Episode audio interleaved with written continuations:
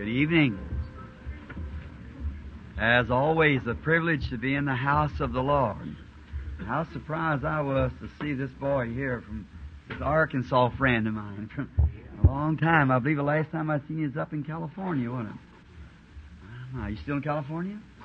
Here? I Think I'll have to move out. All the east is coming west. Well, everybody happy?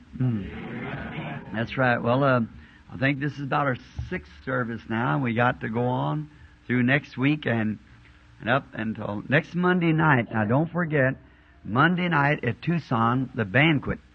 And we're expecting a great time down there this coming Monday night. I was talking to Brother Williams and Brother Rose today, and um, so I said, you know, I'm going to start praying for the sick. I said, I keep them poor people there every night to about 10 or 11 o'clock. I said, I feel real ashamed of myself of doing it like that.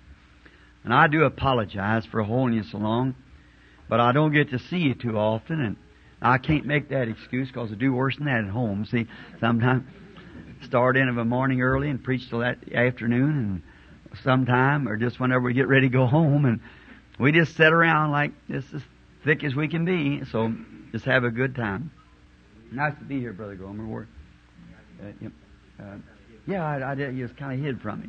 Was not. I was here last year when we come home. Right. I thought so. Remember uh, the place, the church. So happy to be here tonight. God bless all of you. And now we're expecting the Lord to, to, to heal the sick tonight. We're kind of changed the program a little, and I get into a message of preaching the gospel, or what I try to think my very best of my knowledge, and then I I get started and I just don't know when to stop. I just keep on going, and I keep you too long. And then I thought it would be a good time tonight, after so many nights of preaching, just to try now and pray for the sick. So today we've kind of prepared for it and waited on the Lord. And I began to notice last night the way you have to kind of go the way He leads you to go. You know, you you feel something move you, and directly visions will break, and you know that it's something coming near. Then, and today I was going out to in the I was in the my motel, and the Holy Spirit said, "Go a certain way." And there was a swimming pool out there. I thought maybe some little child might have got drowned.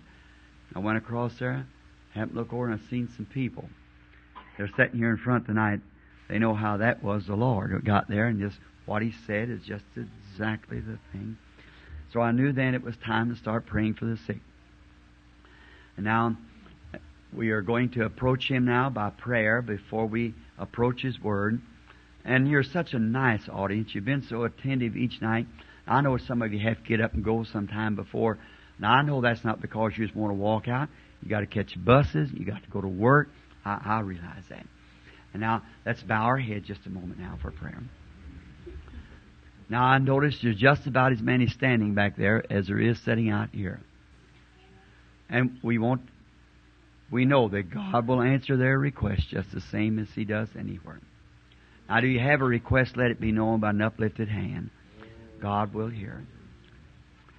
Our Heavenly Father, we are now coming into the presence of Jesus in, the, in His name, and we're going to the throne of grace to ask for pardoning of our sins, cause knowing day by day we do fail Thee. Every hour of our life, seldom one passes without we have to stop. Say, Lord, forgive me. I, I didn't mean to do it just that way. I should have done it this this other way. Then we know, Lord, that you're always so full of mercy and ready to forgive your children. You listen to their faintest cry. We're so glad that we have an advocate. And we pray, Father, tonight for this church, for our beloved brother, all these years around here knowing him and finding him his character, a wonderful servant of Christ. How we thank you for a man like that. Uh, it's such a privilege, Lord, to be among he and his people and to associate with them and coming together to fellowship with them around the Word of God. We pray, Lord, that you'll move in on the high tide tonight and will and will give these blessings. So glad to meet old friends that I know years ago in the beginning of the ministry. And now, Lord, we pray together that you'll bless us as we assembled ourselves together tonight in heavenly places in Christ Jesus. We've assembled for that purpose, Lord, and we pray that, that you'll meet our needs tonight and answer our requests to Thee to heal the sick, save the lost, and encourage those who are discouraged. We ask in Jesus Christ's name, Amen. Now, we want you, it won't wish us to tonight, to turn in the blessed old word in the book of St. Matthew's uh, Gospel, the eighth chapter, and we want to start reading uh, from setting today from Matthew, the eighth chapter, beginning with 23rd verse. After leaving today from Brother or Brother Williams and Brother Jewel Rose leaving from where we were at, I, my mind fell upon an occasion. And so I just reached over because we had been speaking and the Holy Spirit had drawn real near to us. So just as they left out, I thought, oh my, now he'll surely speak. And I picked up in my mind an instant in the Bible had taken place, quickly turning to it, and I got some little scriptures to go with it and drew from it a text and wrote down a few notes on it. I'd like to pass these to you. First, let us read now in St. Matthew, the 8th chapter, and begin with the 23rd verse. And when he had entered into a ship, his disciples followed him. And behold, there arose a great tempest in the sea, insomuch that the ship was covered with waves. But he was asleep. And his disciples came to him and awoke him, saying, Lord, save us, we perish. And he said unto them, Why are ye fearful, O ye of little faith? And he arose and rebuked the wind and the sea, and there was a great calm. But the man marveled, saying, What manner of man is this, that even the wind and the sea obeys him? That's quite a striking little text or scripture. And I'm going to take an odd text from it, awakening Jesus. Awakening Jesus. It uh, must have been a, a hard day for him. He was tired. His body was worn out. You know, as he went along, the people drew God out of him. They drew their desires from him. And when they did, we won't try to go into details to explain that because there's no one can do it. How can we explain things that we don't know? That's the reason there's no way at all of ever being saved until you're ready to accept what you cannot explain. You've got to believe. He that cometh to God must believe that He is. Uh, there's no way of scientifically proving that, but you must believe it anyhow. And if you could prove it, then it would no more be an act of faith. And faith, God is so hid himself until you have to believe that he is. Without seeing him, know that he's there anyhow. Whether you see it or not, you believe it. Surely you believe it anyhow. Now, I think that's marvelous, and that gives uh, illiterate people like me a chance, uh, everybody, to believe it because we hear it, and faith cometh by hearing and hearing of the Word of God, then we accept that and believe that. And upon the basis of our faith in that, we are saved, healed, and whatever more we draw from God comes from the unseen resource. Christians, the whole armor of Christianity is faith. Everything that we have is unseen. The only things that's real is unseen, unexplained. The things that can be explained are not real. They're superficial and die. But the things that cannot be explained are immortal. The whole realm. Look at the armor of Christianity. Love. What part of it is love? Love, joy, faith, long suffering, meekness, patience. See? None of those things. You can't see them, they're unseen. But yet we believe them. Love never dies. Faith is a, is a victory. We believe things that we don't see. Now, in Jesus was God. God was in Christ, reconciling the world to Himself, and these people believed His testimony. And them that did truly believe it could draw God's blessings from Him. And when they did so, He said, virtue went from Him. Virtue is strength. He, in other words, if we'd said today, He got weak when the people drawed off of him. Well, if it worked that way in that human body, it'll work in another human body.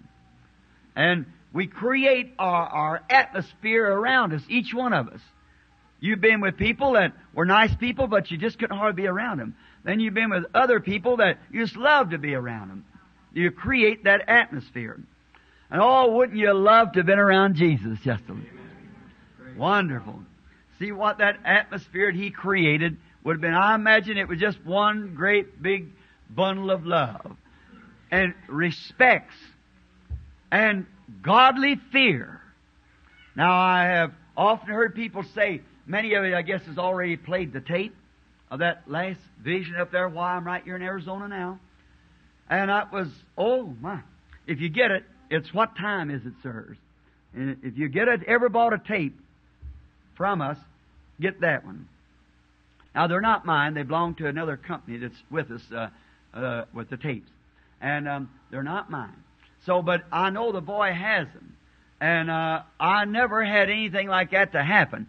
Some of them say, when you're in the presence of God, why don't you ask Him this or that? It, it it's different than what you see. What many people calls the power of God is only the blessings of God. The power of God's altogether different from the blessings of God the power of God in His presence, you just don't know what to do. You just, you're, you're so, you're so scared to you're numb all over. Just two days, even in my back and the back of my head and up and down my body, I couldn't feel at all. And so just perfectly numbed with such a fear when that constellation of angels standing right here, not just standing looking at them like I am now. And uh, you think that would be, oh well, no, if you're actually there and see it, it's different. And now, the Lord Jesus being Emmanuel must have been tired, virtue gone out of him. And he had a big job ahead of him the day before when he landed over on the other side, as we all know, because he was going over into Gadara, and there's where he found this maniac. He thought perhaps when the ship was crossing the Galilee, which probably taken uh, quite a little while, he just took the advantage of the opportunity to take a little rest. That's no more than natural. What anybody would do. They'd entered the ship with him and brought him aboard, and they had went across the sea to preach over on the other side. And Jesus saw this glorious opportunity being tired and weak because he was human. Uh, he wasn't immortal then. He was a man. And he had to die. That's the reason God had to be made a man in order to die. Now, there he was. And sleepy and tired, his disciples tuck up the oars and set the sail. In those days, they had, if they had any wind, they could tack the ship and, and it could blow by sail. And sometimes, if it was too slow, yet it helped out a little on the pulling of the oars, they'd take the oars and go along with it. And with the sail also, they could really make pretty good time. One set in the back usually on a big ship like that, about eight or ten men to oar while they had a, a rudder. One man taking care of this rudder in the back if it was sailing. Then if it was oaring, of course, they could tie down the rudder and pull with their oars. Now let's just think they had the sail up. Because there must have been a little wind blowing from what taken place after a bit, and anyone knows uh, that part of Galilee or down in there, oh my, anything can happen at any time. And so they were on the road sailing across. And Jesus must have went back in the back of the little boat and curled up and laid down in a little pile back there so he could just take some rest and be uh, uh, recuperating from his loss of strength for his service that laid ahead. And the disciples must have been uh, rejoicing with one another over what they had been seeing him do. It must have been a wonderful time for them because they were they were having a time testifying maybe with one another.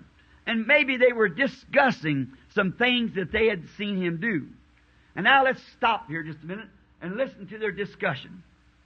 They might have discussed the, the place when he had said uh, uh, something like this, I am that I am. When he said, they said, our fathers eat manna in the wilderness and with under Moses. And Jesus said, and there are everyone dead. There's only two made the promised land. See? Joshua and Caleb. They're all dead.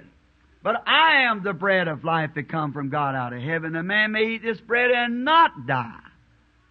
Changed. It was different. How could he be the bread? They might have went through that. And they might have went through, been there's perhaps strangers here for the healing service. I might say this. They might have uh, said, now, that would be one thing that he claimed that he was that I am. That was in the burning bush because they said, you're a man not over 50, and you say you've seen Abraham, now we know you're crazy. See, mad means crazy. And, uh, and you're not over 50 years old when he's only 30. But said you're just about 50 years old and you, you said you've seen Abraham, now we know you're crazy. See? But he said, before Abraham was, I am. Oh my. Not only seen Abraham, but before Abraham was, I am. And he's just as much I am now as he was then. I remember I am is not I was or I will be. I am is constantly all the time. Same yesterday, today, and forever. I am.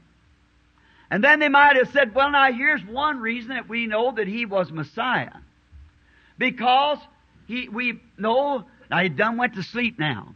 And we know that he's bound to be Messiah because we are told by the Scriptures what this Messiah will do when He comes. Now, that is good philosophy for anyone, a good, sound, orthodox doctrine. That's what I was trying to get to last night up at the other mesa. Always judge not after emotion, judge after the Word. That's it. It's got to be the Word. Now, watch the Word and what the Word says and know that's right because God said that. That makes it right. Now, and they were judging him now after the Word. Now, to find out whether he's Messiah, you could go back to the uh, man who gave them the law. God gave it to him, of course, but Moses brought it off the mountain from God. And he told them that he'd leave them someday, but the Lord God would raise up a prophet like him, likened unto him, a lawgiver, a, a king prophet. And, and it would come to pass that everyone that refused to hear this prophet will be taken from among the people. And now, they noticed that when Jesus come, and all down through the scriptures, they had a commandment the Jews did that if there be one among you who is spiritual or a prophet, I, the Lord, will make myself known to him in visions. And what he says comes to pass, then hear that prophet, for I'm with him. But if it doesn't come to pass, then don't hear him. Now that's just logical. That's just sensible. Like when there was a man stood up one time, Jeremiah, a major prophet.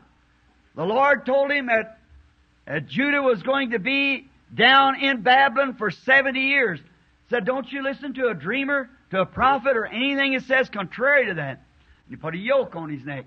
And Hannah, now Hannah was a prophet. And not only that, but he was the son of a prophet. His father was a prophet.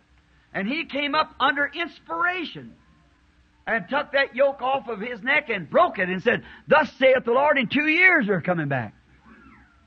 The people could clap their hands on that. Wow, that was good. They won't listen to Hannah. But it was contrary to the Word. It wasn't with the Word. You see, therefore, uh, uh, Jeremiah, he said, Hannah, Amen. The Lord grants your words to come to pass, but wait a minute. Let us remember there's been prophets before us. And when the prophet prophesies, and he is known, the prophet is known when his prophecy comes to pass. I see some Indian friends sitting here. I was reading on their history some time ago, in early Christian days of the Indians, and they had to follow the game to live. And if there come a prophet among them, and he prophesied and told them where the game was, he become chief. But if he prophesied a lie, that's the end of his road. they got rid of him right now. He didn't live no longer. Well, that's the same basis that God did. God told Jeremiah, Hanan has lied. I never told him that. See, it's contrary to his word. And he'll be off the earth within a year. In the seventh month, he died. Hmm? He took him off the earth. Now, you see, although he was inspired, but it was contrary to the word. No matter how forceful a preacher can preach, how well he can make it look, if it's contrary to the word, leave away from it.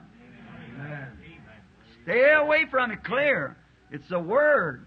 That's God's program, the complete revelation of what He was, what He is, and what He will be. It's a continual uh, revelation of Jesus Christ and the complete revelation of Jesus Christ.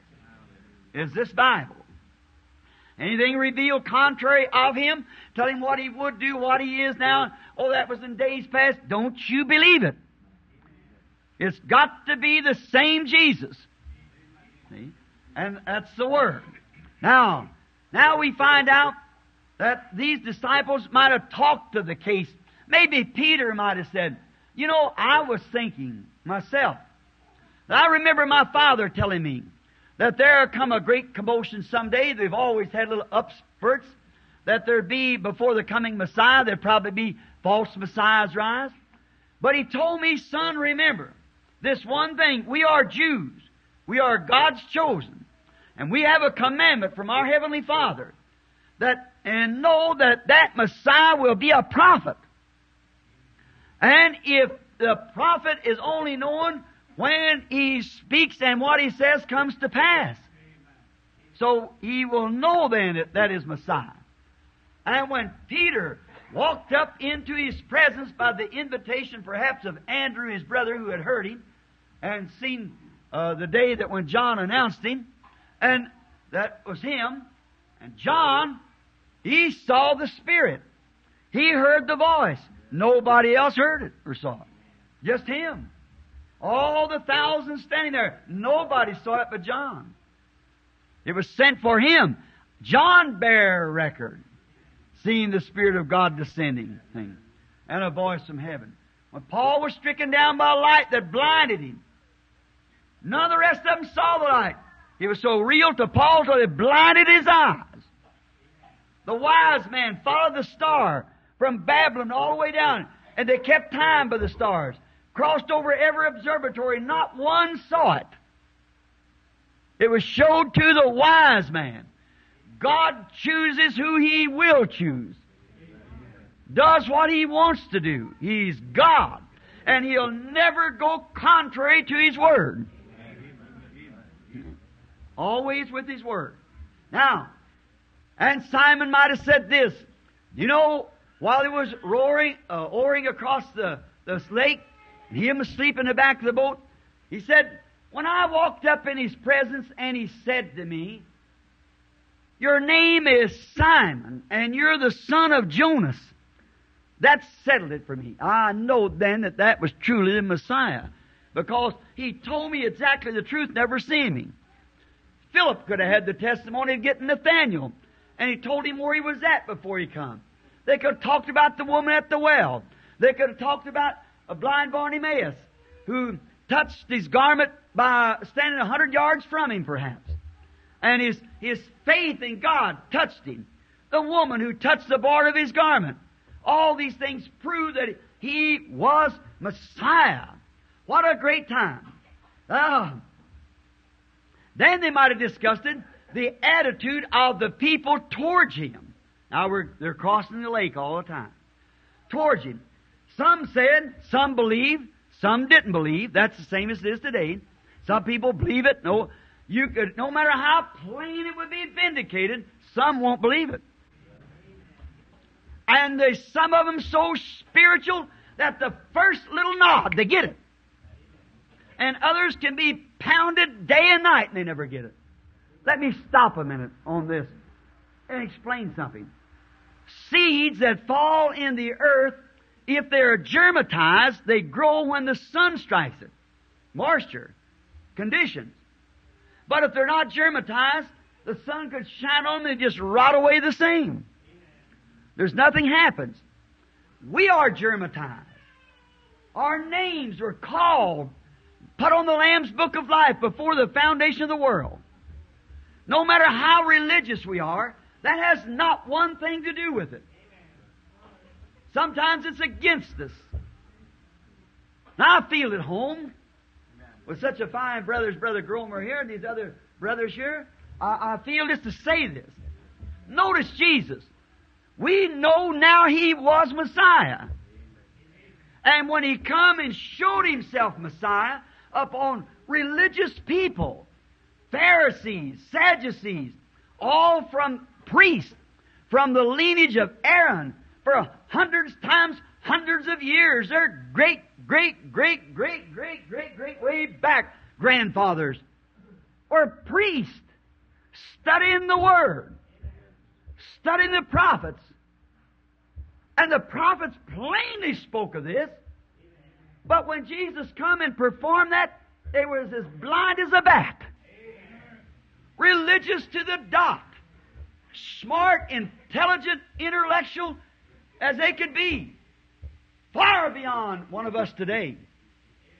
Trained in the Word, raised from a child.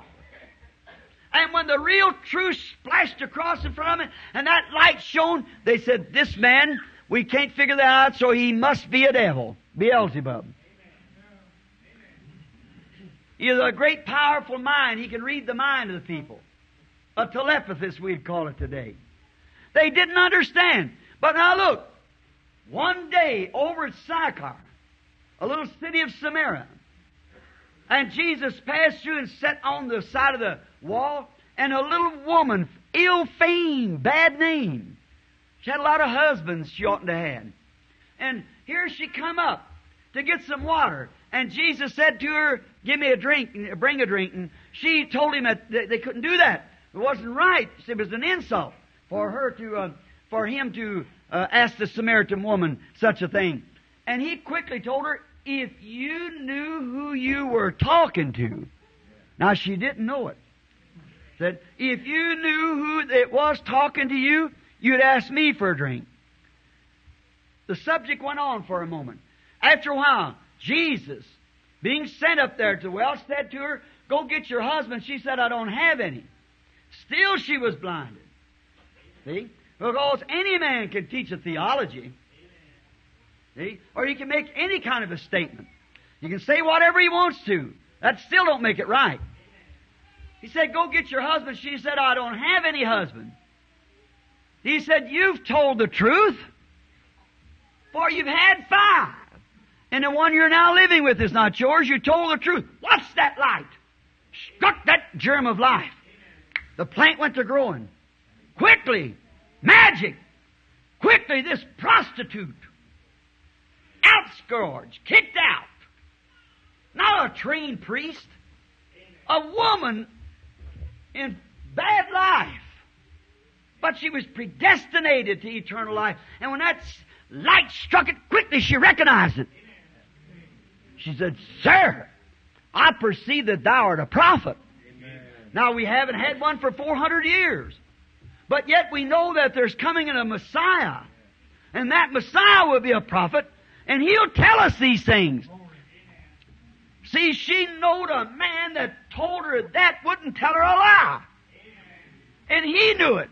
And he said, I'm he that speaks with you. She never asked another question, but into the city and said, Come see a man. Look at the difference. See?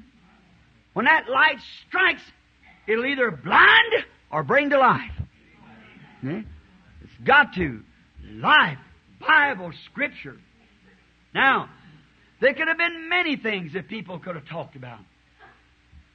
Some of them said like this, never a man spake like this man.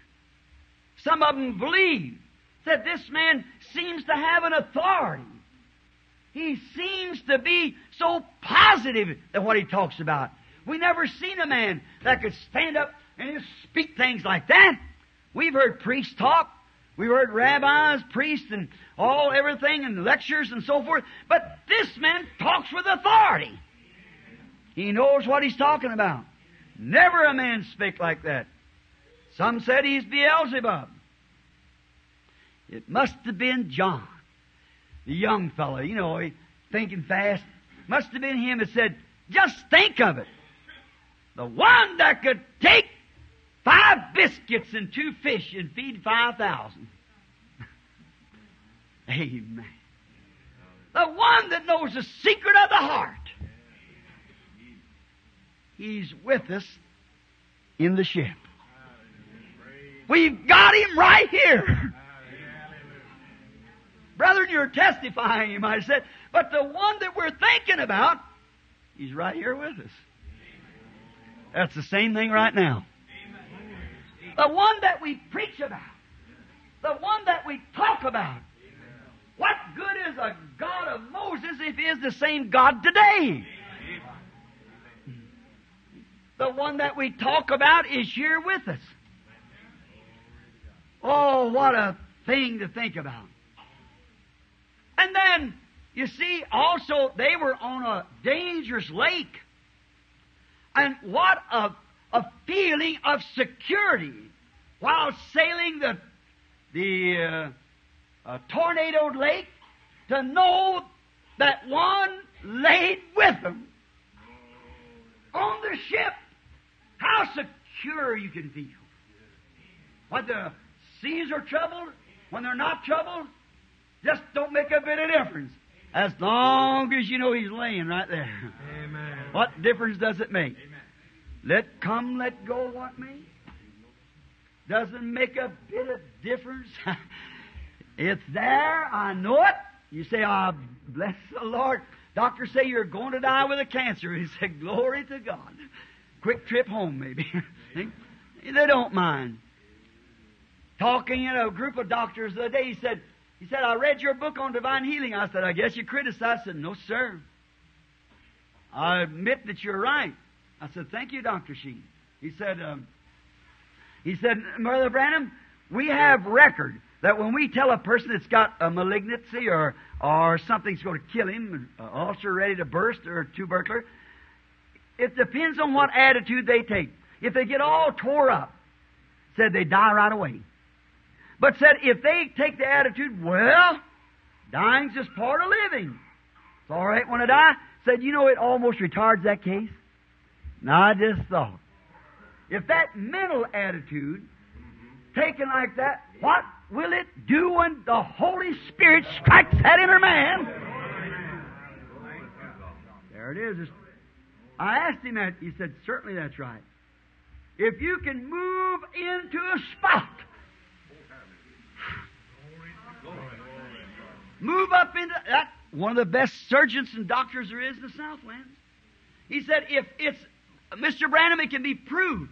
If a man will can move up into that spot until he, even his own mind don't even know he's got it, to think he's got it, and don't even pay attention to it. Said it would do it. If he can believe that. That's true. The, the mental attitude you take towards it will bring, now the mind won't do it. But if you give that attitude towards something got life in it, then that life comes down and does it. Not your mental attitude. That only brings you in the presence of Him. That's what you do. Your mind, the five senses is all right as long as they don't deny God. But when they go to denying God, then you leave them alone. God controls them. That's the Creator. Now, what a security, as I said, sailing this treacherous sea, knowing that He's laying right in the boat. There's something them disciples was that night like we are tonight. They were enjoying the effects of a meeting. After the revival, feasting on the results of the revival. Now, Brother Gomer and Brother here and many others, about 15 years ago, we come through this country and there was a revival. My! And you know what we're doing today? Just talking about it. The revival's over. It's been over a long time. We're just living on the results of it, waiting. And those disciples were doing the same thing, rejoicing, living on what they had seen done probably the day before and a week before and a year before, they were testifying about it, giving all great testimony of it. Um, how do we know that uh, Jesus in their day was resting between revivals? How do we know maybe he's resting now between the revivals? Yeah. Oh, you say, now wait a minute, Brother Branham. Get a little off the line now. Jesus don't have to rest. Yes, He did. The Bible said that God made the heavens and earth in six days, and the seventh He rested. Certainly did. He rested. Jesus being tired, laying on the boat, He was asleep and resting. And maybe after the toil of the revival, that's just passed. Maybe he's resting now like he was then. I hope that's it. And the disciples was rejoicing on what they had seen him do, see, and knowing that he was with them. That's kind of like the mind of a man. A mind of a man is always talking about and rejoicing what God has done. And they're saying what he will do and ignoring what he's doing. He wasn't asleep exactly. We'll get to that in a few minutes. See? They believe what he has done and shout about it. They'll talk about what he's going to do and glorify God, but what he's doing right now, they ignore it. That's just the nature of a man. That's just the way he does it. Then, while they were enjoying the blessings of their fellowship one with another and oh, counted all up what they'd seen done, all of a sudden there rose trouble. And that's just about like Satan to do that. See? Right? When you're having a testimony meeting or something, many times I, here not long ago, I was in a meeting, just getting ready to make an altar call.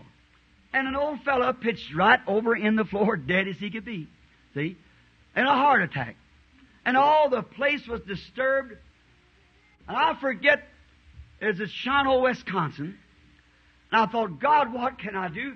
I looked over here and I seen the old man in a vision and walking out the door. I know what to do then. Not long ago with this great sponsor of Oral Roberts, Dr. Um, up there in Philadelphia, uh, what is that? Uh, he's, um, forget his name now. He's a dentist and he's a great sponsor of his television program. I can't think of his name. And um, we, Barton, we were having a meeting and I was just getting ready to make the altar call. And I noticed a woman acting real funny, and her daughter run over there, began to rub her face, and I thought, well, she's subject to fainting. And all at once, Her feet went right out straight and her hands went back like this.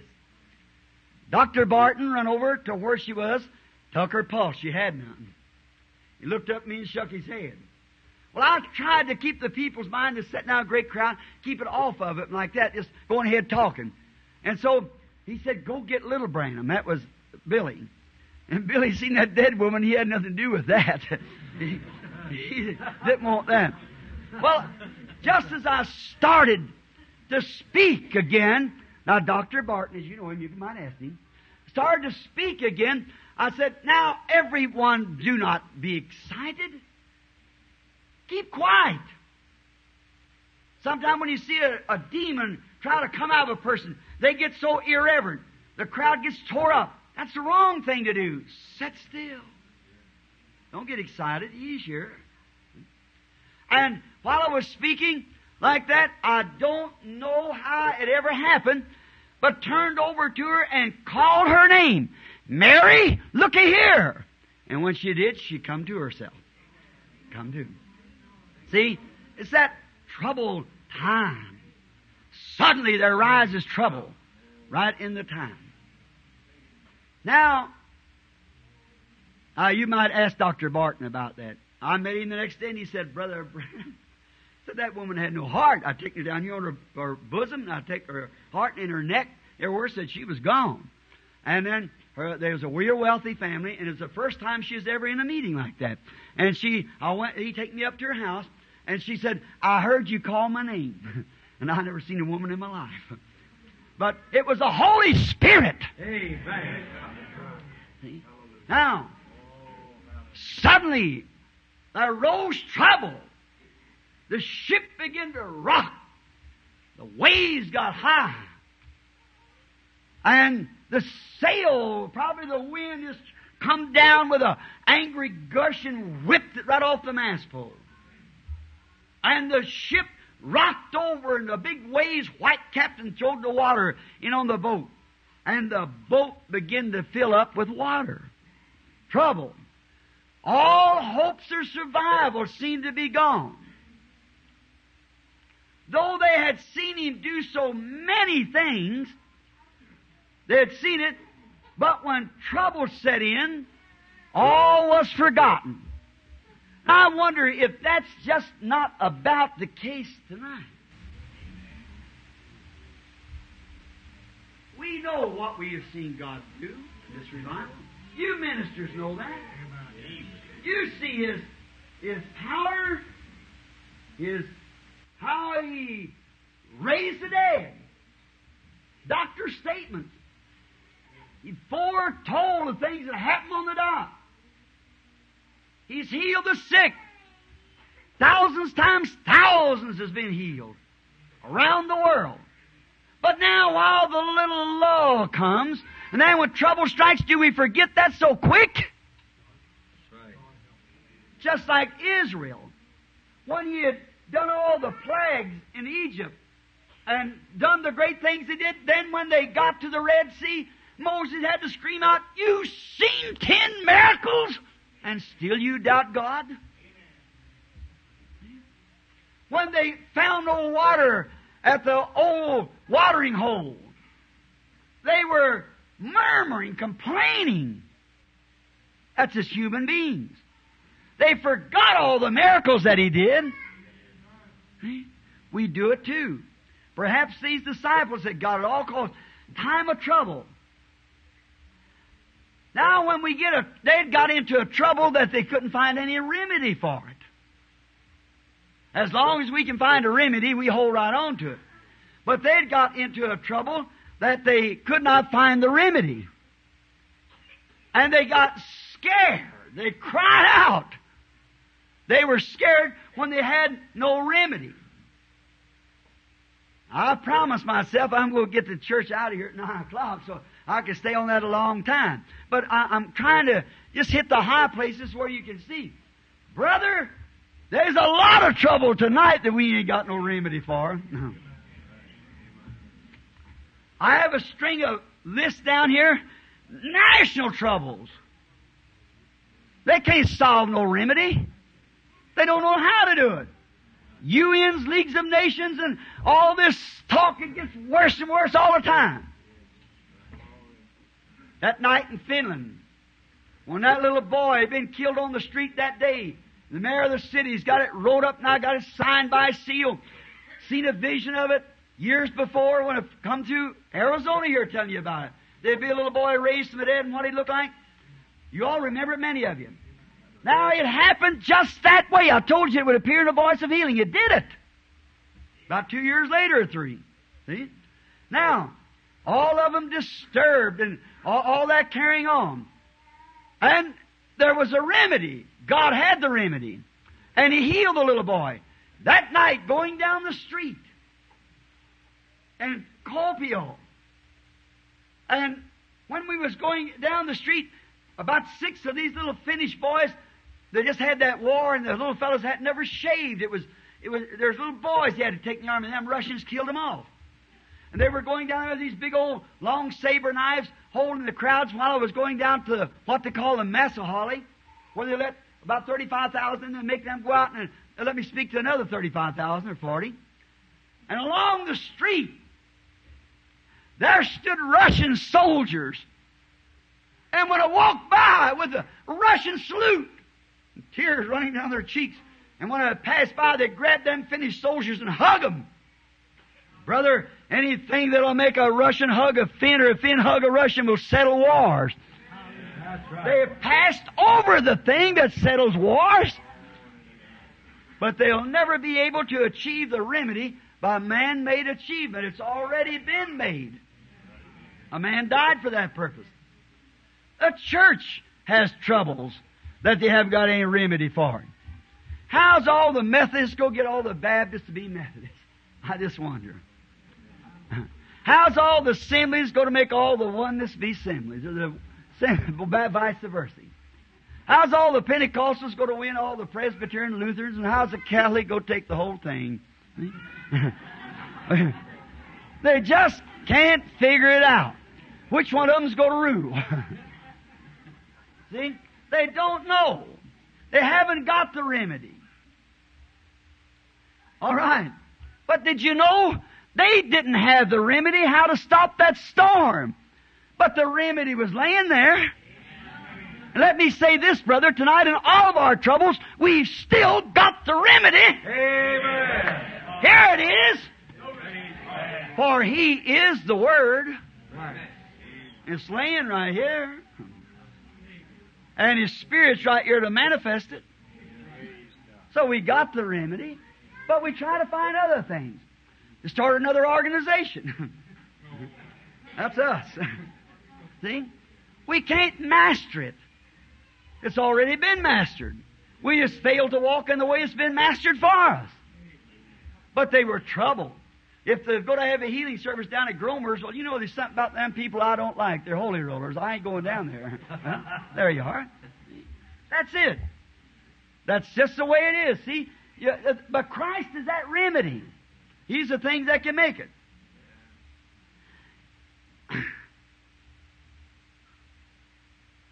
His disciples today get in a lot of trouble and don't know the remedy.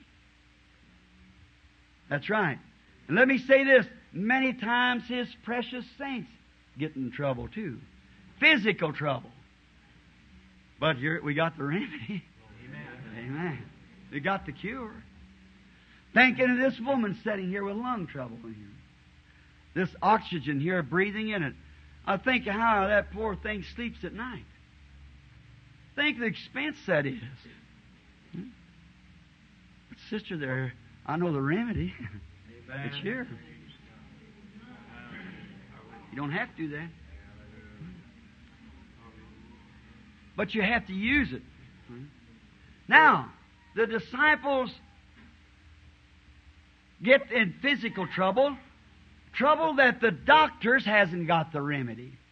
Just like those disciples, they had trouble. They were disciples, and they had the they had trouble that the navigators couldn't remedy. That no one could remedy it. But the remedy was laying right there. And you may have a trouble tonight that the doctor can't remedy. But we got him right here now, like this. He's right here. That's right. We, like those people, we forgot who this is in the ship. It's just not a church. It's just not a rules that we go by. But it's a creator of heavens and earth. He may be resting right now from a revival. He sent one. Maybe resting. He had another ahead of him the next day. A maniac had to be healed. But at that time he was resting and trouble set in. And he was asleep, resting. But they forgot who it was. See, in the turmoil. Uh, well, I know. Uh, pull on that oar, Simon. Andrew, harder on that oar. What are we going to do? See, there it is. What's you all frustrated about? Doctor said this, doctor said that. Well, maybe he did. Maybe the man's right. That's what he said, but what did this say? Amen. That's the next thing. See? And another thing, after they knowed him the way they did, they should have known that a man that could tell the thoughts that a man was thinking and know the end from the beginning, knowed it was going to happen anyhow. Amen. Don't, don't miss this. He knew it was going to happen. I doubt very much he was asleep. But he knowed it was going to happen. He was God and God is infinite. So he knowed it was going to happen. And he knowed when it was going to happen. And it only happened to test their faith. Didn't he say so later? And that's why you're sick tonight, maybe. That's why the love of revival is, to see what you're going to do about what you've seen done. Or you go to pick it up make another organization out of it? the God that moved on the scene when this sister sitting here and they brought her into the line down here at that little Mexican church that day. Cancer in the heart. Her doctor has the x-ray. Her husband's sitting there. They said there's a dead woman in the line. I said, bring her on. I was sure that he was there. Sister Waldrop, that's been a long time ago. Sixteen years. See? Dying with a cancer. Remember, that same God's still in the ship. Amen. Don't get frustrated. There's a testimony that could turn Phoenix, uh, the Maricopa Valley of the world, upside down. One out of the tens of thousands. He's still here, but we get all frustrated, see, like they did. Oh my, pull on this oar, what we going to do next night? Don't think about that. Long as he's in the ship, forget about it. Certainly. Now, he only did it to test their faith. And out our scripture tell us that these trials are put up on us and more precious to us than gold. We don't think so. But the Bible's right. Could you imagine Job enjoying being broke out with boils and all these things, gone, losing all of his wealth and his children and everything? It wasn't very easy. But God was proving to Satan that he had somebody he could put confidence in. Maybe he's trying to do the same thing in your case. And the rest of you. Oh, they'll forsake you. They'll, oh, oh no. Job, they couldn't make Job do that. No, sir. See, he's only trying to prove them. Remember in a few minutes said, Oh, ye of little faith. Couldn't you understand about breaking the bread and feeding 5,000? Don't you know I'm the same Jehovah that fed them for 40 years out there in the wilderness, out of ovens, out of heaven, when I poured it out every night? Mm-hmm. What's you so scared about? Don't you know I dried up the Red Sea one day? Amen. Don't you know I opened up the earth and swallowed the unbeliever? One day I measured the earth and spurted it off out into space yonder. And he's in the ship. now that's not mythical. That's truth. That's same now. He tries to prove us and see where we'll stand or not. Take a revival away and start an argument in the church just to see what you'll do. Turn Satan loose among you. See how you'll stand. Let him strike you with something. See what kind of a stand you'll take. Job said, Though he slay me, yet I trust him. Amen. Amen. Shadrach, Meshach, and Abednego said, Our God is able to deliver us from that fire. Amen. But nevertheless, we're not giving up. Mm-hmm. Mm-hmm. Sure. But we get all frustrated, you know, like they did the disciples. They, we're human just like they were. And he had proven who he was. And then still, after he had proved to be the God of creation, he was the creator. How did he, tell me what he turned loose to cook that bread and cook them fish? Well, if he, he not only created the fish, but he cooked the fish the same time.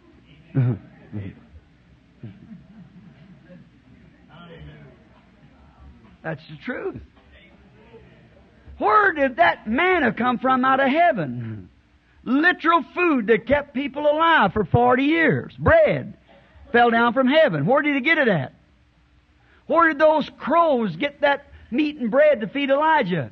The intelligence of a crow to cook some meat and kill a cow and butcher it and cook it up and make steaks and put it on bread and bake it and bring it to Elijah. He's God. If we don't believe it, then we're unbelievers. That's all. We've got to believe. That's what Abraham done. Called anything contrary to it is what it didn't even happen. No matter how old he got or how much, he just kept praising God for the promise. Went on with it. Now, he proved what he was by his word and the signs vindicated. He said, If I do not the works that's written of me, then don't believe me. See? Now that's how you catch it. I trust that you get thinking real deep here. See? Always watch that word. That's what that's what Satan attacked Eve by in the Garden of Eden and got reasoned her out of it by reasons. But when he come back and attacked Christ, he threw the things right back at him again. He said, uh, "If thou be the Son of God." Now, I'd like to see a miracle. You know, I've never seen one. I'd like you turn these. You're hungry. Make these stones bread. He said, "It's written." Amen. Oh. There you are. Up on the pinnacle of the temple, it's written. Up on a high mountain, it's written. Stayed right with that word and put the old fellow right in the place where he belonged. Now he said to them guys that didn't believe him, thought he was a soothsayer or, or some kind of a, a, a, a Beelzebub, a devil under spiritualism, that he know the thoughts of the people's hearts and things. Trying to do that, he said, Which one of you can accuse me of sin? Said again, If you don't believe me, said, Search the Scriptures, for in them you think you have eternal life, and they are the thing, they are they that testify of me. They are the thing that makes my ministry what it is. See what I mean? They are they that testify me. See, referring what? Right back to the scriptures again. They are they that testify me. They tell you who I am. Amen. Glory to God. The scriptures tells you whether you're a believer or not. That's it. The scriptures tell you whether you're lining up or not. That's how you know a man by his testimony, not what he says with this, but how he lines with the scripture. It's true. That's how you know it. Jesus invited them to do it. If I didn't meet every qualification of Messiah, then you tell me where I missed it. Oh my. That's good, isn't it? Tell me where I missed it. If I didn't meet the qualification. If I have done exactly what the scripture said that I would do. Oh, Christian, if we could line ourselves up in there. Do what the scripture says a Christian should do. They should have known he was a God of creation and could, he was the very one that created the water and the wind. they should have known that. And if they know that he was that, did they not understand that this creation of the Creator would have to obey His Word? Oh my. If He created it, who's the greatest, the creation or the Creator? Like Jesus said, who is the greatest? He that is sent or he that sent him? Mm-hmm. Hey, Which is the greatest, the creation or the creator? The creator. And they seen and he proved that he was that creator. And then if he was that creator, could, would not his creation obey him? Let us remember also that he created our bodies. Won't our bodies obey his command? Amen.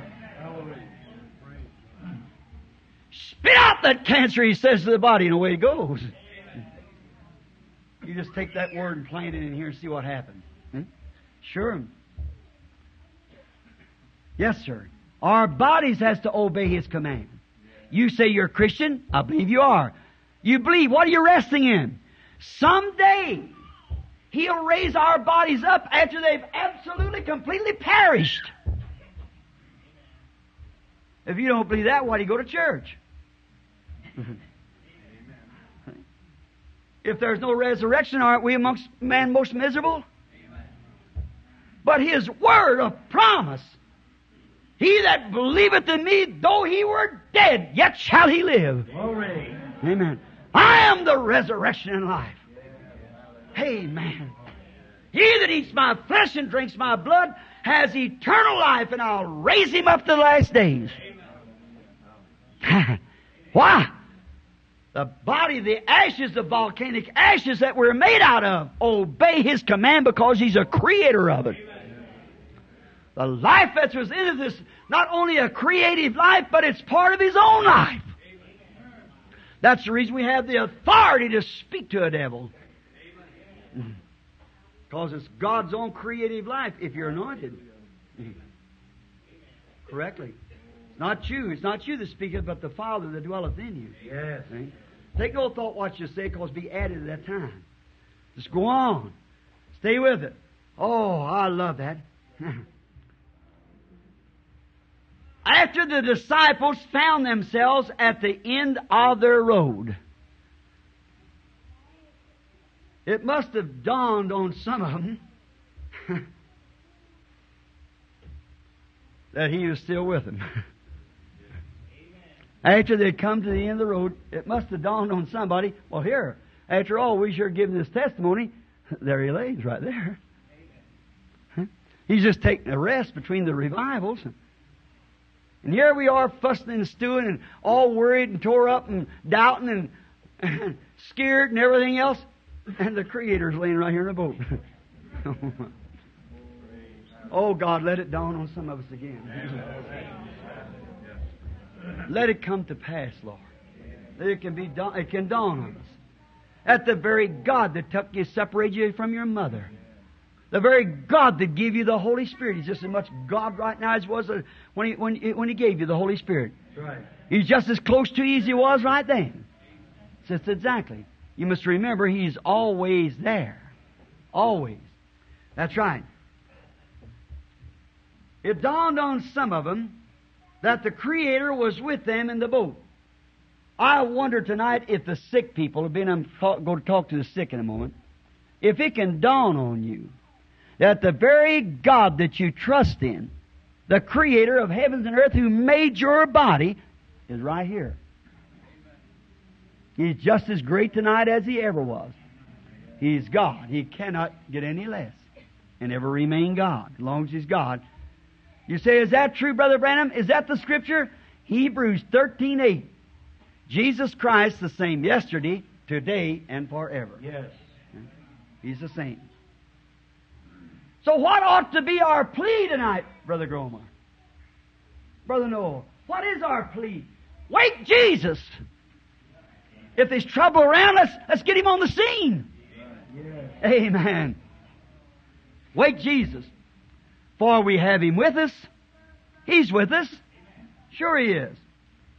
Just the same as he ever was. They had just seen the scripture word that God spoke of him, vindicated by him. So have we. You know, on the day of Pentecost, Peter, inspired with the Holy Ghost, stood up there and the people's all laughing, making fun of that little handful of Jews out there stammering and spitting and slobbering and uh, acting like a bunch of drunk people. And those big religious people standing there saying, well, th- these men are full of new wine. And Peter stood up and they was pricked at their heart when they heard that sermon that preacher preached. He really laid the gospel down.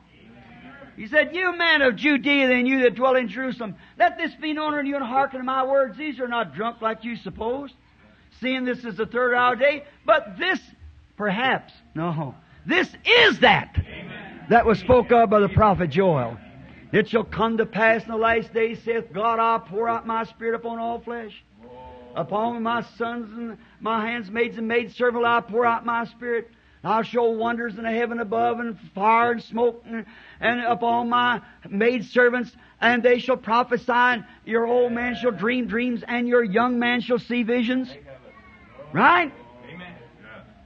And they said, what can we do? How can we get this? He said, repent every one of you and be baptized in the name of Jesus Christ for the remission of your sins and you shall receive the gift of the Holy Ghost. And we be told by others that that ended it. But they, that's, if you stop there, that would end it. But go on what he said. For the promise. That's it. isn't to you, your children, them that's far off, even as many as the Lord our God shall call. In the face of a cold denominational world, we prove that's the truth. Amen. If that part of the word is truth, the rest of it's true. Yeah. They've seen the scripture vindicated by him. We have too. He was not hard to call on the scene of action. It's very easy to call him. Watch him when he comes on action, though. That's what I like. To see him when he comes in to the crowd of the people. Watch him when he's, they said, Master, we perish. He rubbed his eyes said, You of little faith. Why did you doubt? Haven't you seen all that I've done? Haven't, hasn't, hasn't the Scripture been proved by me? All the Scriptures pointed to me? And you've said all along, you believe me? Yes, Lord, we believe you. We'll do this, that, that. And when the little trouble comes up, then away you go. Isn't that us today? Sure is, right? Yeah, you said you believe me, but why didn't you? What'd you doubt for? A woman said to me some time ago, I might have re- said that here sometime. It'll bear repeating. She was a Christian science. And she said, Brother Branham, I, I appreciate your remarks that you say of the Scripture, but said, there's just one fault you have. I said, thank you. Just one, my. I said, I'm certainly got grace in your sight. And she said, this fault is that you brag too much about Jesus. I said, oh my. I said, if that's the only fault I got, I hope God feels feels I've only got one fault when I get there. And if that's the only one, I'm sure I'm going in. I said, if I had 10,000 tongues, I couldn't brag on him enough. No matter what I'd say, I couldn't brag on him enough. She said, but Brother Branham, you make him divine. You make him God. I said, he was. And he is. And if he wasn't, he's the greatest deceiver the world ever had. That's right. She said, Oh, don't, I said, Don't you believe that? She said, Oh, Mr. Branham, I believe he was a teacher. And said, I believe he was a prophet. But he was just a plain prophet like the rest of them. I said, Oh, my. Oh, you're so mistaken. She said, I'll prove it to you. I said, How? She said, In the scriptures, when Lazarus, uh, St. John the 11th chapter, when Lazarus died, the Bible said that Jesus wept. And she said, How could he be divine and weep? I said, That was the man part weeping. That was the man. The immortal part was inside. That was God in him. She said, Ah, nonsense. I said, I want to ask you something. When that night on the ship, he was a man laying there sleeping, that's true. He was sleeping tired like a man. But when he could put his foot up on the brail of that boat and say, Peace, be still. and the winds and the waves obeyed him. He might have been a man crying, but when he said, Lazarus, come forth, and a man had been dead four days come on. He was a man when he come down off the mountain hungered for something to eat, looking on the tree. But when he took five biscuits and two, fed five thousand, that was the creator. That's right. Sure. In action. God in action. Oh, I love that. Not some idol. Not some mythical thought of rubbing a statue. Not some totem pole. But a real living God. In action. Amen. Amen. Not something it was, something it is right now. Sounds silly to the world. But oh, how gracious to the saint who believes it. How wonderful. Certainly, He's the same yesterday, today, and forever. You know, He was more than a prophet, and yet He was a prophet. He was a God prophet. Mm. See, because the prophets was the Word. The Bible said the Word came to the prophet. And as long as the prophet was speaking the word, then he and God was, the man knew not what he was doing. He was just speaking the word of God. See? Not knowing what he was doing, he was prophesying under inspiration. See? Then it wasn't the man's word, it was God speaking through lips. Now God chose to use man. Now he could have chose to use the sun to preach the gospel. He could have chose to use the wind to preach the gospel. He could have chose the stars. He could chose anything he wanted to, but he chose man. And somebody's going to do it. That's right. Somebody. If he could just ever find him a man, one man that he can get in his hand, he'll do it. He's had such a hard time finding one man. I think of Samson. He found a man with plenty of strength. And Samson dedicated his strength to God, but he wouldn't give his heart. He gave that to Delilah. God wants your heart, strength, soul, body, mind, all you got. Amen. It's the only way He can use you. Use the whole man. Yes, that's what Jesus was. In Him dwelt the fullness of the Godhead bodily. We have it by measure because when that pillar of fire come down at Pentecost, do you notice the Bible said cloven tongues like fire set upon them? What was it? That pillar of fire separating itself and dividing himself amongst his people. What a gracious thing. God in you. Mm. God in His people. Now, notice, someone says now in the church tonight would say this. People today, if would say, if we only could know He is here with us, is there any way? You see, they could look at Him. Now listen close now, before we call a prayer line. They could look at him and say, there he lays on the boat. Now he's there. Now if we only had some way to do something like that, if we could just look at him somewhere, we could say, there he is, right there. Now, but he is that close. He's even closer. For I'll be with you, even in you, to the end of the world. Isn't that right? He's closer than he was to them because they had to go across the, the deck of the boat and back to the back and wake him up. You don't have to do that. Oh, my. Oh, I feel religious right now. I just begin to feel real good right now. Oh. Hebrews 13, 8 says he's the same yesterday, today, and forever.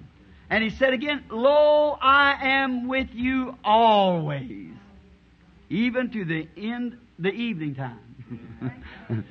Preached on last night. At the evening time, I'll still be there. Again, I will never leave you. No matter what the boats are doing, how much rocking and rolling they're doing, or anything else, I'll be with you. Be with you to the end time. Never leave you. You say, how can this be, Brother Branham? St. John, the 12th, cha- uh, the 14th chapter, 12th verse, said that he prove it. See? He that believeth on me, the works that I do shall he do also. You say, I wish you could prove and show me that he is just as he always was. If you could prove it to me, well, here's where he challenged the proof. He that believeth on me, the things that I do. In other words, you would be an amateur Messiah. Messiah. It's exactly right. For if his life being you, it ain't you, it's him. And you're ordained to carry his work on. He that believeth on me, I've proved that I am Messiah. And he that believeth on me will do the same thing. Now, like, he can't lie and be what you think he is, and what I know he is, and you believe he is too. You know what he's doing? He's here tonight waiting to be proved. That's right. You know what we ought to do? We ought to do like they. Wake Jesus that's in us. Amen. Wake Jesus in our own lives. The God that set our souls afire with the Holy Ghost. The God that taken these blinded eyes of mine and opened them up. The God that raised me off of a deathbed. The God that I seen bring the dead back after being dead for hours, the doctor pronounced dead and write a statement to it. Five different times. Waken that God. Waken him up. We ought to call on Jesus and wake him and call him on the scene. We have need of him. Yes, sir. Then call him to confirm his word. If we wake him up, get him stirred up in us till your own doubts and frustration has passed away. Now call on him and say, Lord, you promised a little while and the world would see you no more, and I'm not of the world. You prayed that I not be of the world. And I'm not of the world, I'm yours. And you said the world will see me no more. Yet you'll see me. Mm-hmm. You'll see me. Lord, I want to disturb you. I want to rouse you out of my own sleeping body, my own sleeping heart of these realities. Waken, Jesus. Come to me. Then the doubts and fears will cease. All the frustrations and worry about, oh, the doctor said this and they're going to do this and I, I don't know what I'm going to do. I, it'll just all cease. Because He's God. He speaks and everything else keeps still. Now, we could talk on with several more pages of notes. But let me ask you something now, because it's almost about 10 minutes to 9. Course, that's two hours earlier than last night, you know. Two. But look, let me say this to stop right now, and I can finish this some other time. Can God fail? Neither can His Word because He is His Word. In the beginning was the Word, and the Word was with God, and the Word was God, and the Word was made flesh and dwelt among us. Yet a little while, and the world won't see me no more, yet you'll see me, for I, and I is a personal pronoun. I'll be with you, even in you, to the end of the consummation. the end of time, at the end time, I'll be there. The light will be shining at the end time. He's the same yesterday, today, and forever. Hebrews 13:8 is written. Do you believe that? Yes. Hebrews 13:8 it's written. So if it's written, now let it be done. Mm-hmm. Amen. Don't be afraid to put his word to a test. It's there. He's here. The only thing you need to do is wake him. You, we breathe so much of the unfiltered spirit. So much to cause us to try to mind to something else and turn to, I'm tired, I, I'm too weary, I've seen this dude. Wh- What do you point to some wreck for? I'll take you to, it said, I know somebody trusted God and died. I know millions the same time died under a doctor's care. Sure. Sure. If the doctor's done all he can do, you haven't got nothing else but trust God. And if you'll believe it, now you just can't say, well, I, I'm going to trust Him. That isn't it. That's really do it. That isn't it. You got to disturb Him till you can see Him come in. Can our prayers disturb Him? Can our prayers waken Him from His rest? Bring Him on the scene? They did. They cried out, Lord, we are perishing.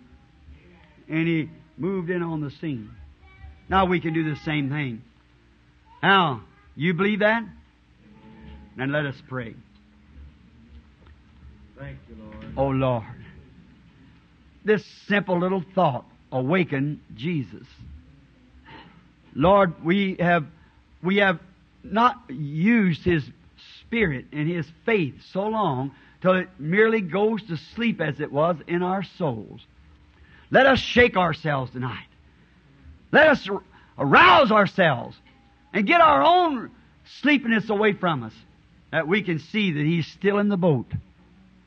Oh Lord, today I've tried to shake my soul. I knowed I had to stand before a little group of people up here tonight. And I shake myself. Lord Jesus, waken. Come forth.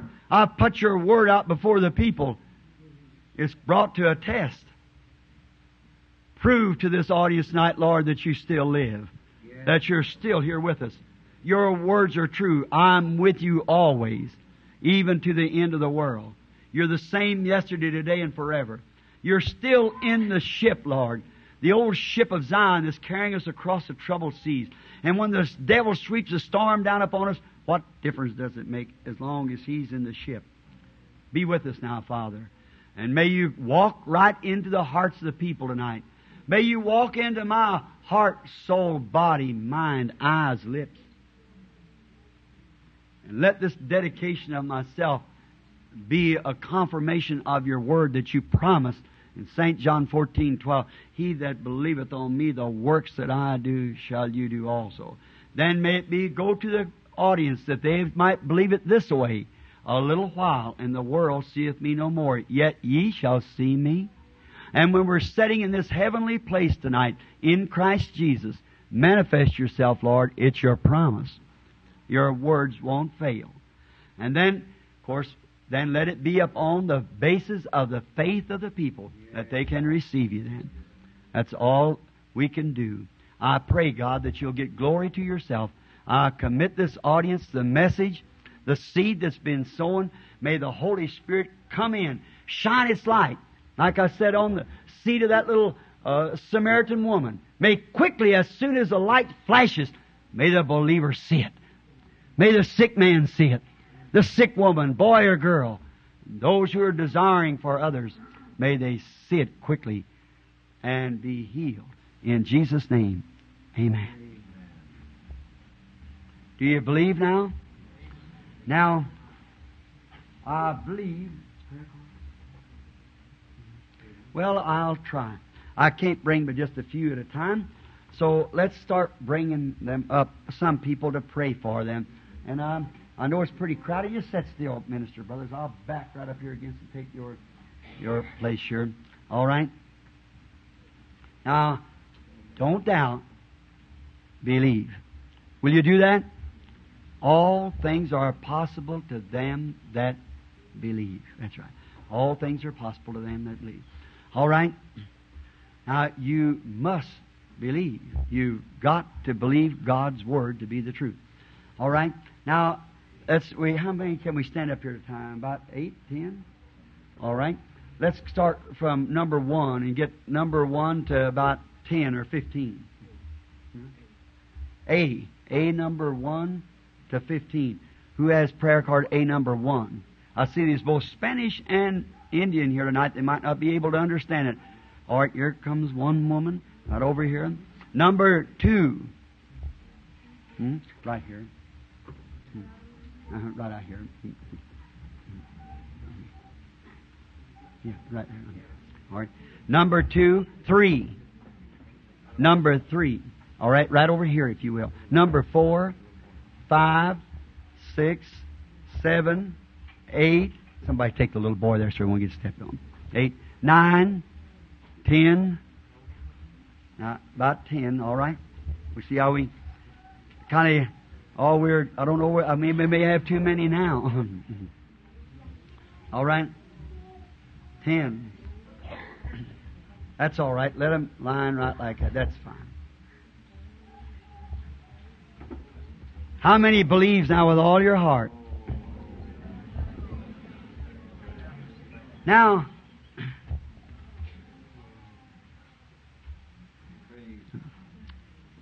we haven't got too many here 10, 11, 12, 13, 14, 15.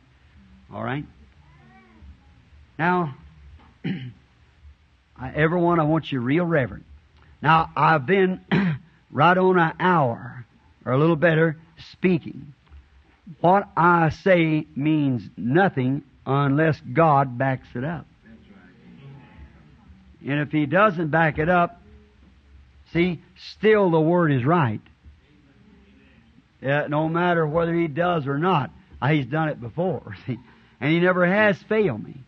And I, I know He won't because He said He wouldn't. And I, I know that He'll do it. But we must believe it. With all of our hearts, we got to believe. Now, so far as I know, I want you to in the prayer line look this way. What all's going to be in the prayer line? I, I believe that every one of them are strangers to me.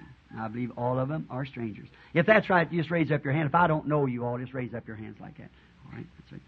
Now, I don't know those people.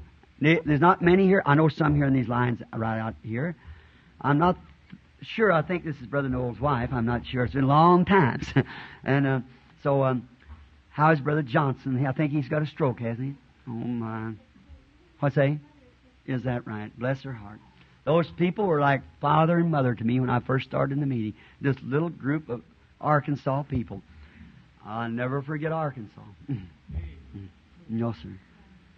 I've never been in a meeting anywhere else. There's plenty of Arkies. How many is here tonight? Raise up your hands from Arkansas. Now, the rest of them is from Oklahoma. so you can just depend on that. That's the way it goes. but we're all heaven bound. Right? Setting together in heavenly places in Christ Jesus. Um, Sister Jones, Brother Jones, years ago when I come to your church, I believe it's Mohawk, wasn't it? And you remember when I come there, the only way I know to finding the people's trouble was by you'd lead them up on a platform and they'd lay their hand on mine. And then I'd wait there just a minute and then not try to use my own voice and it would speak, say, tumor, cataract. And I told you that there would come a time that he told me up there, if I be sincere, then I'd know the very secret of their heart. See? That's right. How many remembers that when I first come to Phoenix? Has it happened? See? I remember. Watch this tape. We're stepping right up a little higher now. See, it's going right on up a little higher. Remember, it. Just, just remember. See? Now, we want to see Jesus. I want to see Him. Now we know that His body will not return to the earth until He comes for the church. Because it must remain there for a sacrifice. Is that right? It must be on the altar. He sits on the throne of God tonight. And it must remain there, for by His stripes He is the sacrifice. And the sacrifice is on the altar. And His body cannot come, but His life, return that was in Christ, come back upon the church in the form of the Holy Spirit. And the Holy Spirit, it wasn't that body that did it anyhow. He said, It's not me that doeth the works, it's my Father that dwelleth in me. He doeth the works. Now, we believe that, don't we? Now, if I told you the spirit of a gangster is in me, you expect me to have big guns and mean, see? The spirit of an artist, you expect me to take a brush and paint. If I tell you the spirit of Christ, then it'll do the works of Christ. He that believes in me, the works that I do, just like putting the life out of one vine into another. It'll bear the, the fruit of the life that's in the vine. Now, I don't know that He will do this. I can't say it. But if I buy a gift, now, no need trying to explain it, I can't. But many of you know that I've been around the world. I've been over several times. Before a half a million people at one time, 500,000 people. See uh, so many different languages, I'd have to jot down what I said to wait till it went through 15 more interpreters, and then come back to the thing I said. And see that Spirit of God go right down there and do just the same thing it does here. See? All nations, languages. There's without an excuse. Now remember, it won't go to everybody. When Jesus was on the earth, not over one third of the Jewish race ever knowed he was on the earth. You know that. He come to the elected. And they received it. That's right. That's where the Spirit goes tonight to the elected. Now, if you can believe that Jesus died for your sins and have accepted Him as your Savior, and He's took your life and remolded it again, then remember, by His stripes we were healed. Yeah? Now you was, you're already healed. You believe that? Yes. Now the Bible said we were, is that right? Not will be, we are already. We've already, the whole sin question was settled when Jesus died at Calvary. You believe that, brother? Amen. He's the Lamb of God that take away the sins of the world. Now it'll never do you no good until you accept your pardon. See? You've got to accept it. And you've got to accept your healing in the same way. If some man come by and say, I'll heal you. Now he's wrong. That's contrary to the scripture. He can show you your word Jesus done it for you, and it's based on your faith. God never can do nothing. God cannot work against your faith. You've got to believe it. Now, Jesus, when He come to His own people, listen what the Bible said. Many mighty works He could not do because of their unbelief after He showed Himself to be Messiah. Now, He proved it in that day He was Messiah. May God help me to humble my spirit in such a way that I can prove that He's still Messiah. That the same God that was on the earth can take a, a mortal body, surrender to Him, and work through it exactly the way He promised to do. Would not that be convincing? Wouldn't that be showing that He's, he's not asleep, He's awake? Amen. He's ready for you to call him in action. Now, what about me standing here tonight? What have I got to do? There's 150 people here, I guess, something like that. Whether it's 150, whether it's one, one person, or whether it's 500,000, don't make any difference. Just the same. See? Now, if anybody thinks that this is bogus and not right, I asked you to come up and take my place and do the same thing.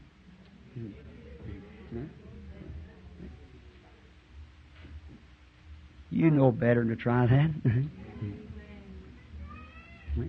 Notice. But now, God has to prove whether He's right or not. Now, if the Lord God is this one of the. Give that boy your card there. Come here.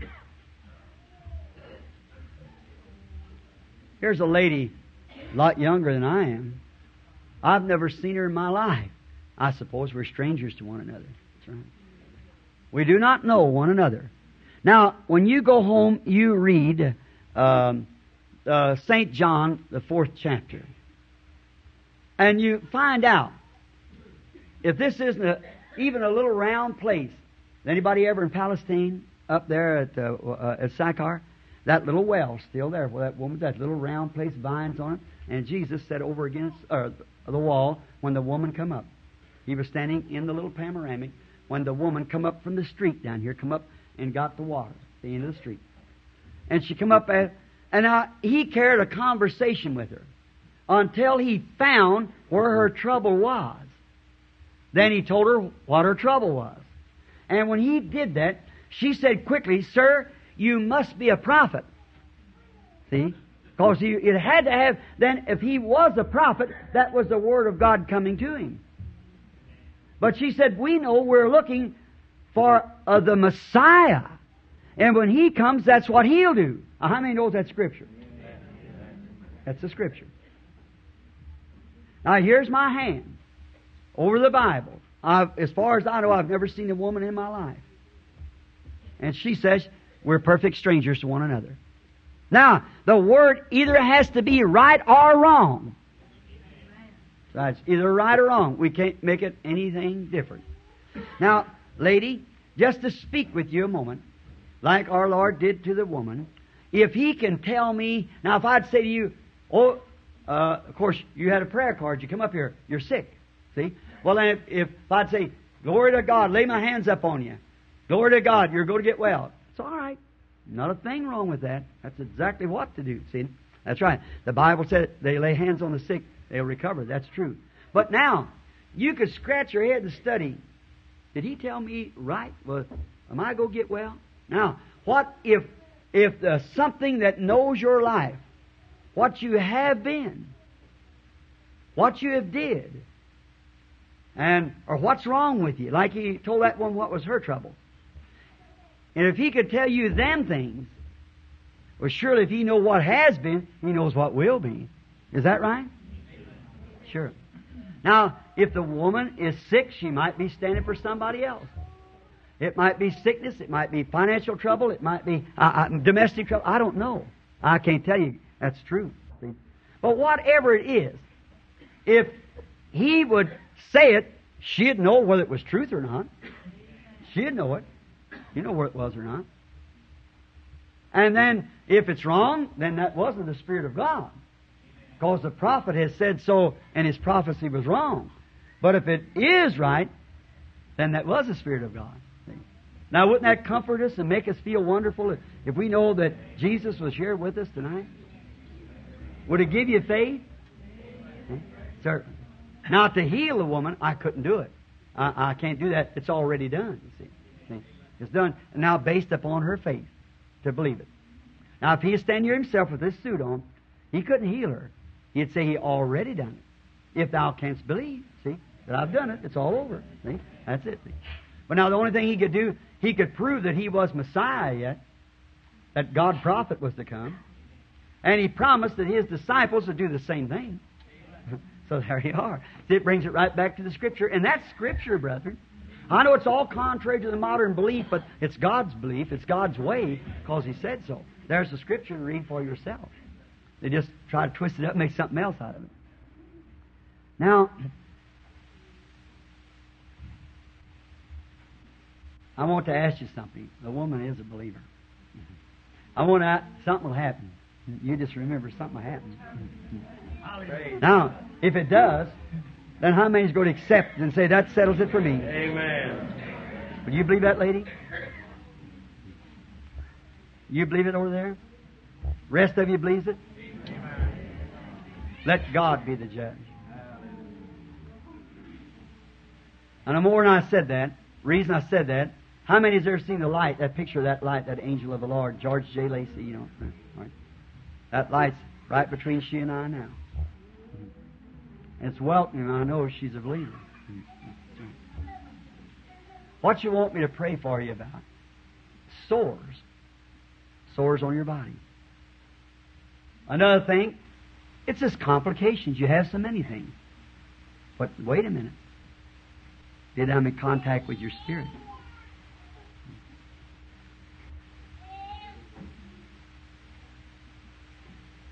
You're ready for an operation. That's right. Up for an operation. Uh, he said that was a, in the gallbladder. That's right. Now, what do you think?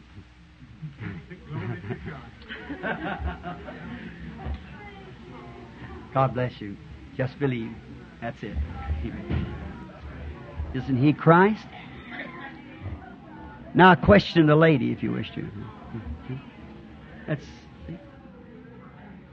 now that's him yesterday, today, and forever. See, your faith has aroused him now. See, he's on the scene to do things to help you, to bless you, and to give you those things that you long to have. Now that one vision has weakened me more than that hour and a half sermon. See?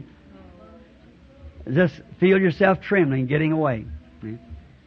Frankly, this is the first time I've had a service. The other night, the Holy Spirit struck over in some church, I know. They called three or four people, and when they did, they didn't respond just quickly, and then he was grieved. He went right away. See, it left me right there. You have, you have to, you have to answer him back. yes, sir. Just remember, he ain't obligated to you; you are to him.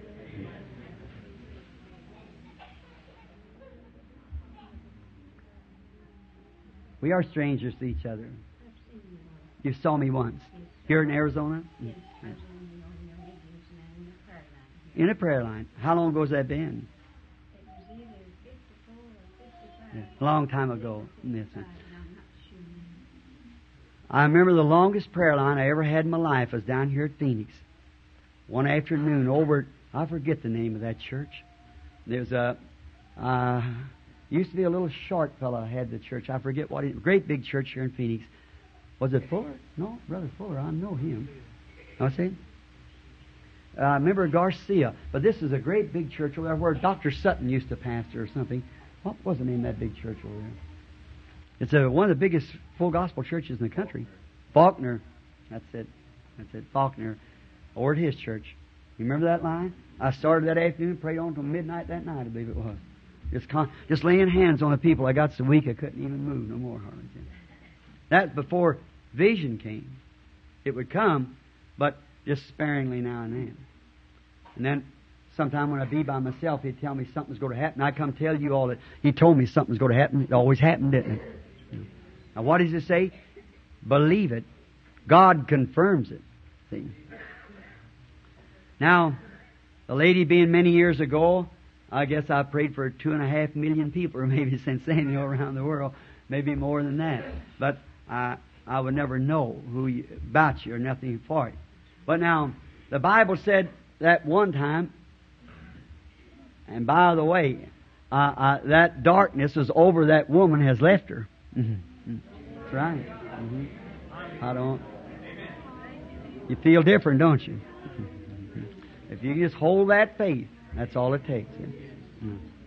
Now fill it with joy and faith, because it'll come back with five other, seven others were, See, just stay right there and say, "I believe." That settles it. Now, we being strangers to each other, I uh, just would say for two witnesses, the Bible said in the mouth of two witnesses, or three, I believe it was, wasn't it? Two or three witnesses. Three witnesses, let every word be established. I aim to put the rest of my time down here, if I can, on healing line, so I don't want to take too much on discernment, just so you'd know. By the way, that lady sitting over having dizzy spells, they won't happen to you no more if you just believe it. Mm-hmm. Tell me what she touched. Amen. Mm-hmm. Mm-hmm. I, I seen that light circle here and go right over in that corner. I seen the woman holding her head like this and the moving back and forth like that. What did she do? She touched his garment. The Bible said that he's the high priest. Is that right? That can be touched by the feeling of our infirmities. That's what she did. See how quickly she responded? There it happened. See? Mhm, mhm. Just believe. Now, that should settle it all. Hmm? That makes it the truth. Now you see why I'm not running on down the line is try to hold myself back as much because I want another line tomorrow night. But just that you'd see that he's come on the scene. That's him. It can't be me. I never seen that woman in my life. Don't know nothing about her. See, it's so simple till the big intelligent people today stagger right over the top of such simplicity. See, that's the reason they miss it. They try to figure it out. You can't figure it out. You believe it. You just believe it.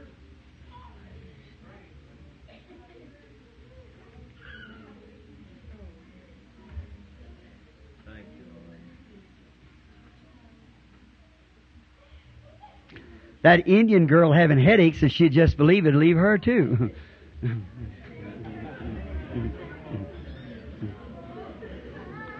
I never seen her. She's not even. See? See? Touch him. Just touch him once and find out if it's not right. See, those people are strangers. Ask the lady. I never seen her in my life. That's true before God as I ever know. See? See? He's on the scene, if you can believe him. But just don't stagger at it. Believe it. It'll do something for you. If you'll believe it, He'll heal you. All of you can be healed if you just believe it. You see, here stands a woman on a platform and the Holy Spirit moving out there through the audience healing the people. Show that He's everywhere. Omnipresent, omniscient, and omnipotent. Amen. Glory. Wake Jesus inside of you. Let He that come into you in the form of the Holy Spirit move through you.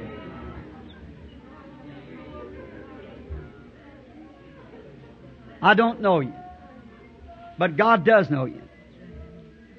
The Lord God can reveal to me something you're here for. You'd believe me, wouldn't you? All right? You look on me. I, I mean by that, like Peter and Jamie, you know, said, look on us just to get you from, it's just coming from everywhere. I believe there's going to be a real healing service in a few minutes. See? See? One thing, your eyes are bothering you. You're almost going blind. Nerves and eyes are dying. First time I caught that in a long time, somebody said he guessed that. I didn't. I didn't. I remember I'm catching your thoughts here by the Holy Spirit. Let's see if I guessed it. Look here, sister, you're a believer. You got trouble with your chest.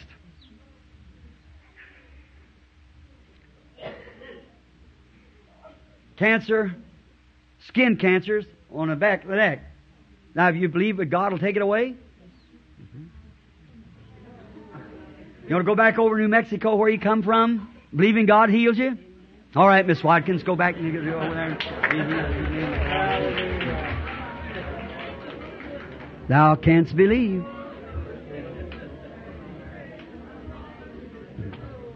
Just have faith. We're strangers to one another. You've seen me in the meetings, but I mean to know you, uh, just to say no, you, I don't. I just a little bit, I'm, I'm way over my time there, but surely you know he's here. This one woman standing here again, then we'll, we'll pray for him.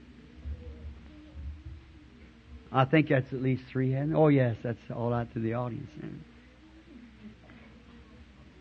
I have no idea. You look healthy and strong to me. I don't know you. But God does know you. But there's something on your heart. It's something you're desiring. And it's for somebody else. I see a young man. No, two young men. They're your sons. No, one of them's a son and the other's a son-in-law. And they both have stomach trouble and they're both got black shadows over them. They're both sinners. That's thus saith the Lord.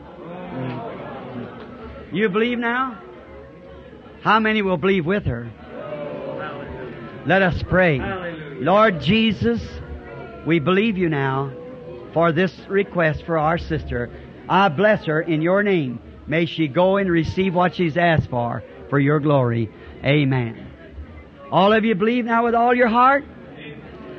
Now, come this way. You believe he can tell me what's wrong? Wouldn't that be nice, that old asthmatic trouble to clear up and you could go home and be well? Well, if you believe it.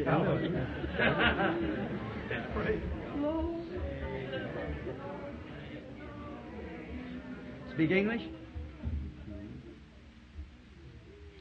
Heart trouble, stomach trouble. Believe the Lord Jesus, it'll leave you. Come. Speak English? Hard to get your breath. Asthma. Go breathe. Breathe. Breathe good. Come. Speak English? You believe me to be God's prophet? Your trouble's in your back. Believe. Won't bother you no more. You believe me to be His servant? You're bothered with arthritis. I see you trying to get out of the bed, can't hardly do it every morning. Go believe me, you won't have to do that no more, and you'll be made well. do you believe? All your heart? Wake Jesus in you now. Christ is here. He's on the scene. Do you all believe that? Now put your hands over on one another. Just lay your hands over on one another now. I'm going to quote a scripture. Jesus said, Go into all the world, Tempe, Arizona, preach the gospel. These signs shall follow them that believe. In my name they shall cast out devils, speak with new tongues, take up serpents, or drink deadly things would not harm them. If they lay their hands on the sick, they shall recover. Now with Jesus present now, if you believe He's present, say Amen. Amen. The same Spirit that was in Jesus Christ is here in this church tonight. Now you pray for the person you got your hands on. Just pray right out. Say, Lord God, heal this person. They're praying for you. Lord Jesus, I pray God that you'll send your power and spirit upon this audience, upon this little woman here, Lord, with this mask over her face. I pray that you'll heal them, Lord. May the devil, the storms be quietened, and the power of God take over this audience and cast out every evil power and unbelief.